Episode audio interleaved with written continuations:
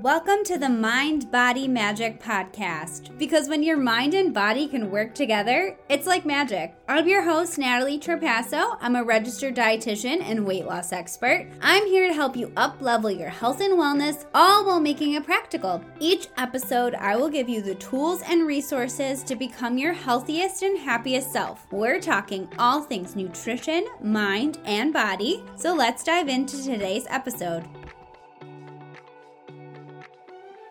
Hello, everyone. Welcome to the Mind Body Magic Podcast, where we discuss all things health and wellness. If you're new around here, I am so happy to have you. Thank you for joining in today.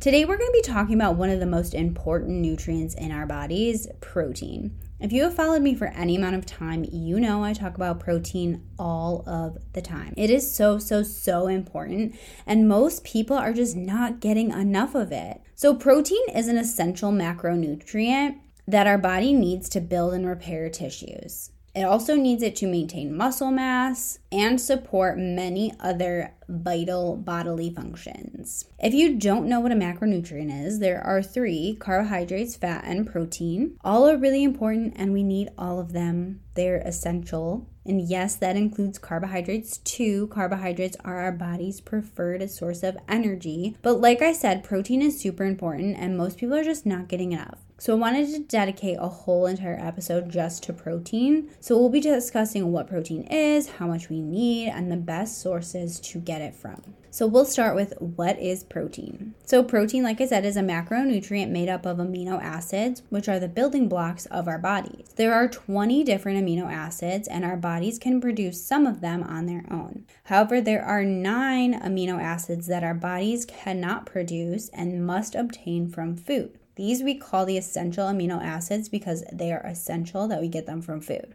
The non essential are the other 11 because our body produces them on our own, so we don't have to worry about getting those from food. These essential amino acids are crucial for many bodily functions, including muscle growth, repair, and maintenance.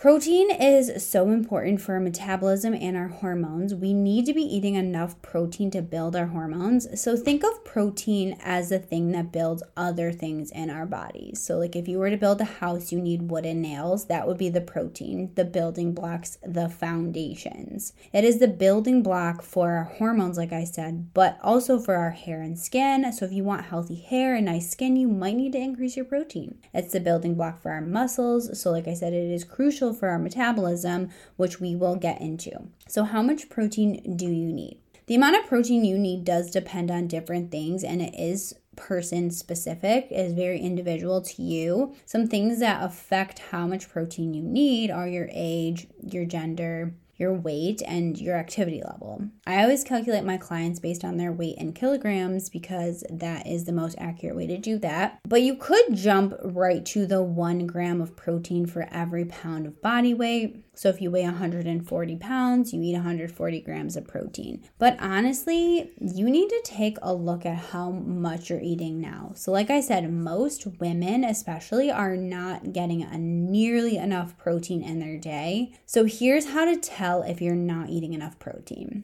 You're hungry within one to two hours of eating. If you're eating balanced meals with enough protein, you should be staying full for three to five hours. If you are hungry right after eating, this is a good sign that either you're just not eating enough or you're just not eating enough protein. Or you might feel like you need to fall asleep right after eating. This could be imbalanced blood sugar from not getting enough protein. Your hair could be falling out. You could be feeling tired or fatigued. You feel weak or have low immunity because, yes, we need enough protein for our immune function. You could be working out but not gaining any muscle. And what would be the point of that? Because we want more muscle on us. And ladies, don't worry, you're not going to get bulky. The more muscle we have on our bodies, the more calories we burn at rest, the faster our metabolism. So, muscle building is crucial, and we need to be having enough protein in order to build that muscle. We actually do need enough carbohydrates too to build muscle, or else your body will start to break down your muscle mass and converting it into energy. I did talk about that in the past podcast, five reasons why you should not go low carb, I think it was called. You can just scroll back and find that one on how important carbohydrates are. But yeah, these could all be signs that you're not eating enough protein. So, what I would say to start with, if you are somebody who is not sure if you're eating enough protein, you feel like you might have some of those symptoms, but you don't really pay attention to it, or maybe you just calculated how much protein you need and you know that you're not anywhere close to that, Start by getting 20 to 25 grams of protein per meal minimum. You need at least 20 grams of protein minimum per meal. You can always go more, but don't go less. Why I like to do it per meal and not just per day is because you want a steady stream of protein all day. You don't want to have none at breakfast, five grams at lunch, and then like 145 grams at dinner. This is going to be terrible for your blood sugar. This can cause blood sugar spikes and crashes, which can cause hormone imbalances within our body, which can then slow down our metabolism. If you haven't started to realize everything in our body is connected, so if one thing goes out of balance, it can throw a number of other things off. So, in this case, your blood sugar throws off your hormones, which throws off your metabolism. So let's talk about where you get protein from. So, the best sources of protein for our metabolism are going to hands down be animal proteins. I am sorry, but it is just true. Our bodies can utilize the protein in animal sources better than the protein in plant sources. So, animal sources of protein include meat, fish, eggs, and dairy products like Greek yogurt or cottage cheese. Has anyone else been loving all of the recipes people have been doing with cottage cheese on TikTok. I've seen like cottage cheese ice cream, cheesecake, cookie dough. I want to try them so bad, but I haven't yet. If you have, let me know. DM me on Instagram. I'm so curious. I want to try them. I just have to get cottage cheese and then I'm going to try. I definitely want to try the ice cream one. But the other cool thing about the animal sources of protein are they are considered complete protein sources because they contain all of those nine essential amino acids that I was talking about earlier. So you don't have to worry about combining different proteins together to get all nine. They are all right there for you, so they're considered the complete sources of protein. Now, plant based sources of protein include legumes like beans and lentils. Uh, and people always ask me about the beans. So, like, the beans are chickpeas, white beans, black beans, kidney beans, not green beans. Green beans would be considered more of a vegetable and don't have a ton of protein in them. So when I say beans give you some kind of protein, that would be those. Now, beans are interesting because they have carbohydrates and protein, so you have to be careful with those. I like to count them as like a high protein carbohydrate. Lentils are going to be your highest bean in protein, and then tofu is also a good source of plant based protein. Those are going to be your most. So, like lentils and tofu are going to have the most. And then beans, nuts, and seeds, and some grains have some protein, but they don't have a ton of protein. So, plus, plant proteins may not contain all nine essential amino acids. So, you'd have to combine different sources together to make that a complete protein. So, just keep that in mind. I mean, I don't want you to stress out about that. You have some wiggle room with it. Like, as long as you're getting all nine nine essential amino acids in one day, you're totally fine. You don't have to worry about like getting it every single time you eat protein, combining different proteins together. Your body is pretty smart. So, 20 grams of protein is what we want to aim for per meal minimum. So, with chicken, for example, that's about three ounces of chicken. It might be a piece the size of your palm, and it's only about 100, 110 calories. But to get 20 grams of protein from peanut butter, it's six tablespoons and 570 calories. So, you need a lot of peanut butter to hit that 20 grams of protein. So, if you're somebody who has peanut butter toast for breakfast, you might need to rethink that breakfast. It's not enough protein. Unless, like I said, you're eating six tablespoons of it, which is a, it's a lot of peanut butter. So I use peanut butter, nuts, seeds, those kind of things to add extra protein, but not as my main source of protein. I really focus on the animal proteins for my main sources of protein and then use those other plant-based to add extra protein. So I would add peanut butter to like Greek yogurt or to a smoothie um, or use it as a snack. Now, I did not mention protein powders, those can also be counted as a good source of protein too. I think for most people, breakfast is the hardest to get enough protein. That's what I've noticed in my clients. That's what they struggle with the most. So, I'll give you some examples of how you can include more protein at your breakfast. So, you can do three eggs with some cheese or four eggs. That would give you that 20, between 20 to 25 grams of protein. You can do a smoothie with protein powder. You just need to look on the label depending on what brand you use to see how many scoops give you at least 20 grams of protein. Usually, with protein powders, it's about one to two scoops.